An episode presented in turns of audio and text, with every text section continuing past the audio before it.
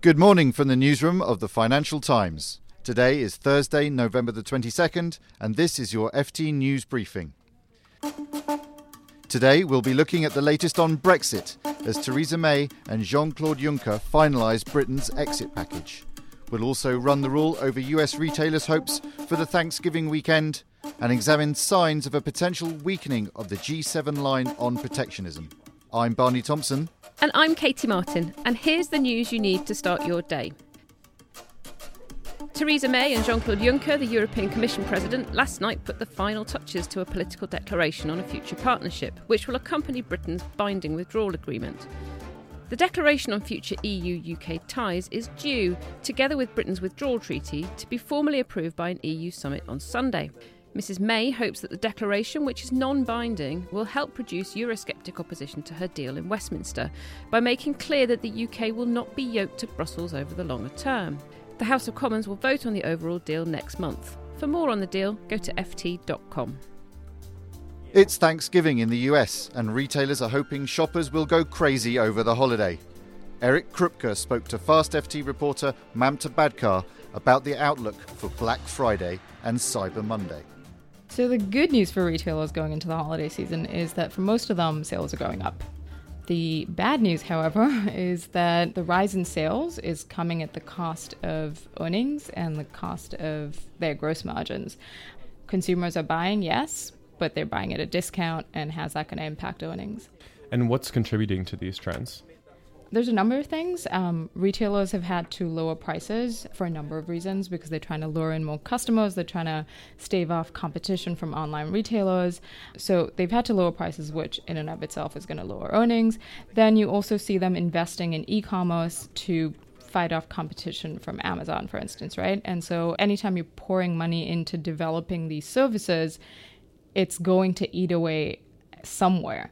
And so we're starting to see margins drop. And then there's concern because there's been a slight buildup of inventory. And there's concern that if retailers don't manage to successfully move this inventory off their shelves, that profit margins could be depressed going into the holiday season as well.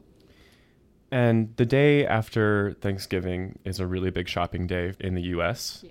Um, it's known as Black Friday, and it's typically the beginning of a really crucial time for retailers. So, what can we expect this year? So, we've seen strong consumer spending. We've seen higher wage growth. Uh, the US economy is in pretty good shape. And so, what that means is consumers are going out there and they're shopping. So, the National Retail Federation estimates the holiday sales will rise as much as 4.8% to about $721 billion over just November and December. eMarketer is even more optimistic. They expect holiday sales to cross 1 trillion. Big picture, it looks good. Average consumers, um, the NRF estimates, are going to spend $1,007.24 each. That's up about 4.1% from a year ago. So when you look at the overall big picture, it looks good. Consumers are willing to spend. But within that, there will always be winners and losers. The G20's long standing call to resist trade protectionism is in doubt ahead of its summit in Argentina, according to a leaked draft of the joint statement obtained by the Financial Times. The communique, which is still being negotiated and could change before the summit begins in Buenos Aires in a week's time, calls for countries to recognise the importance of the multilateral trading system and work to keep markets open and ensure a level playing field. But there is no explicit commitment to fighting protectionism, something that's been a staple of G20 pledges since the forum was created in 2008. The omission could help avoid a repetition of the friction between Donald Trump and fellow world leaders at last year's G20 summit in Germany. This year's G20 gathering will be dominated by trade tensions and by a meeting between Mr. Trump and Xi Jinping, his Chinese counterpart. Mr. Trump has turned Washington's trade policy on its head since taking office in early 2017, imposing tariffs on strategic allies ranging from Canada to Japan and the EU, and plunging the US into a commercial confrontation with China. The draft communique also includes much softer language on climate action than previous G20 statements, with a watered down section on climate the result of lobbying by the US and Saudi Arabia, according to people familiar with the discussions. And here's a story about the richest female executive you've probably never heard of. British businesswoman Denise Coates, the head of UK based online gambling group Bet365, was paid £220 million last year. That makes her one of the world's highest remunerated executives.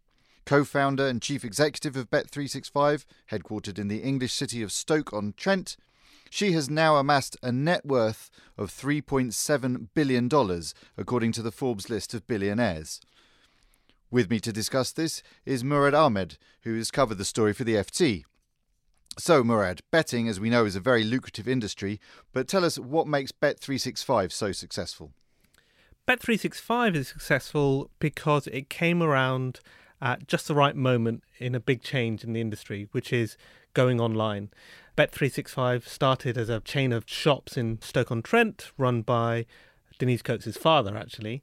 And she took that and she understood that the world was moving onto the internet and she invested a lot of time and money into transforming that business into an online player that was all around the world. It also had one other big benefit to it, which was that unlike most other bits of the internet where you see American giants, particularly if they're a global player, or you have national champions, say in China or somewhere else.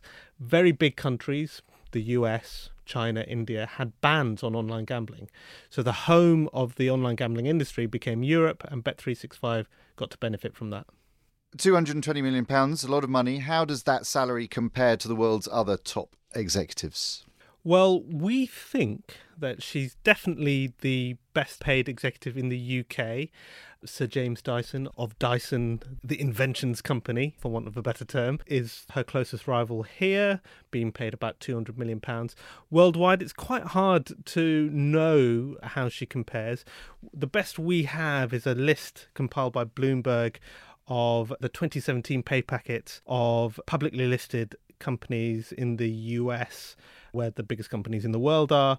Evan Spiegel from Snap, the internet giant, was paid half a billion in overall remuneration, which is not bad at all. But she's paid more than the likes of Elon Musk from Tesla and Sundar Pichai from Google. So she's uh, very much up there.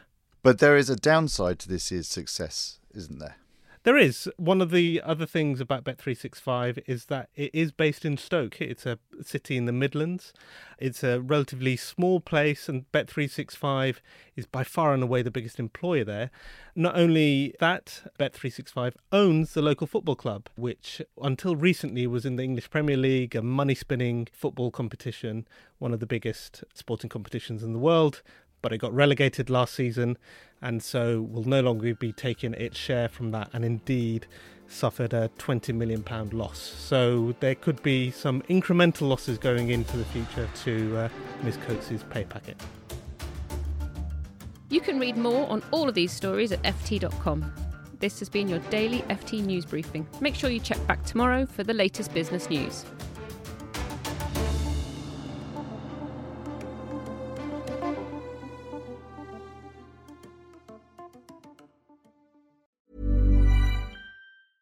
Hi, this is Janice Torres from Yo Quiero Dinero. From a local business to a global corporation, partnering with Bank of America gives your operation access to exclusive digital tools, award winning insights, and business solutions so powerful you'll make every move matter. Visit bankofamerica.com slash banking for business to learn more. What would you like the power to do? Bank of America NA, copyright 2024. Hey, it's Danny Pellegrino from Everything Iconic. Ready to upgrade your style game without blowing your budget? Check out Quince. They've got all the good stuff shirts and polos, activewear, and fine leather goods, all at 50 to 80% less than other high end brands. And the best part? They're all about safe, ethical, and responsible manufacturing. Get that luxury vibe without the luxury price tag.